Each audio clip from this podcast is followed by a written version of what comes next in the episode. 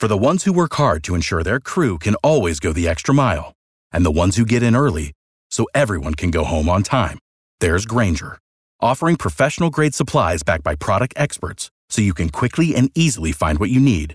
Plus, you can count on access to a committed team ready to go the extra mile for you. Call, clickgrainger.com, or just stop by. Grainger, for the ones who get it done. 454 on the KRMG afternoon news. For more on this, we go live to Tulsa Fire Department's Andy Little. And uh, Andy, thanks for coming on. I know there's not a ton we know right now, but I just wanted to get a couple of things cleared up if we can. Do you happen to know, uh, when it comes to this crash, what direction of travel both vehicles were, were in? Uh, it's it's my understanding that uh, the engine was traveling westbound. Um, I'm told that the other vehicle may have also been traveling westbound. Again, I, I didn't get to see this, and it's under investigation at the moment. But um, it, it, appears as though the passenger vehicle made a left-hand turn in front of the uh, the engine uh, at about 5:30 p.m. yesterday. So tell us about the protocol there when it comes to first responder vehicles, because we all know the law is to get over to the right, and when there is an obstruction in front of you, is the is the first responder vehicle supposed to go around on the left, say even in the oncoming lane? Uh, you know, it, it, it's not uh, against um, normality to do that. You know, I mean, uh, the goal is to get our trucks uh, to emergency calls uh, so that we could help people. You know, unfortunately, uh, the easy path is not always available. And again, I don't know what happened in the situation, uh, but what I do know is uh, that it was a horrible day all around for many people. And you know, I, I would like to ask the public to let the police department do an investigation. I've been following social media and listening to comments about this um, people are vehemently commenting untruths uh, that are frankly reckless.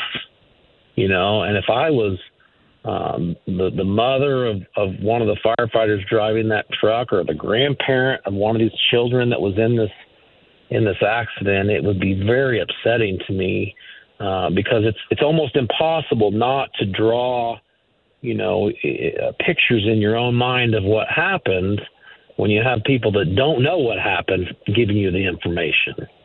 Um, and right now, we don't know a lot.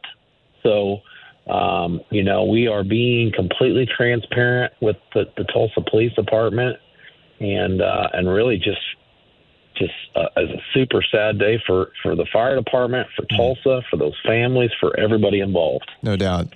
Uh, talking with Andy Little with the Tulsa Fire Department after this tragic crash yesterday on 41st. Um, Andy, just doing the math, I don't know if you've had a chance to look into this, but I think that car is a five passenger car, uh, three adults and three young children in there.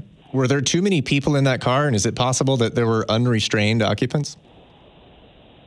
You know, I, I don't think there's anything that's um, impossible this time. Like I said, it's under investigation. I, I can, what I do know uh, is that there were three adults and three children in the vehicle. As to how many restraints are in that vehicle, that that I don't know, um, and I'm I'm not really interested in trying to place blame on anybody today. Like I said, I my heart is just very heavy uh, for so many people.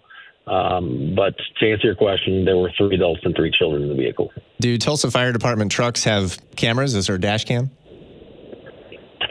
Um, some do, some don't. Uh, it's my understanding that uh, Tulsa Police Department has come and, and is working on trying to, to download footage to see if, if, if we do have it for that. Uh, hopefully we will, and uh, we'll go from there. All right. Andy Little with the Tulsa Fire Department. Thank you for joining us. I know we don't have a ton of new information. It is, uh, like you said, just a tragic situation. We appreciate you talking with us this afternoon. Okay. Without the ones like you, who work tirelessly to keep things running, everything would suddenly stop. Hospitals, factories, schools, and power plants, they all depend on you. No matter the weather, emergency, or time of day, you're the ones who get it done. At Grainger, we're here for you with professional grade industrial supplies. Count on real time product availability and fast delivery. Call clickgrainger.com or just stop by. Grainger for the ones who get it done.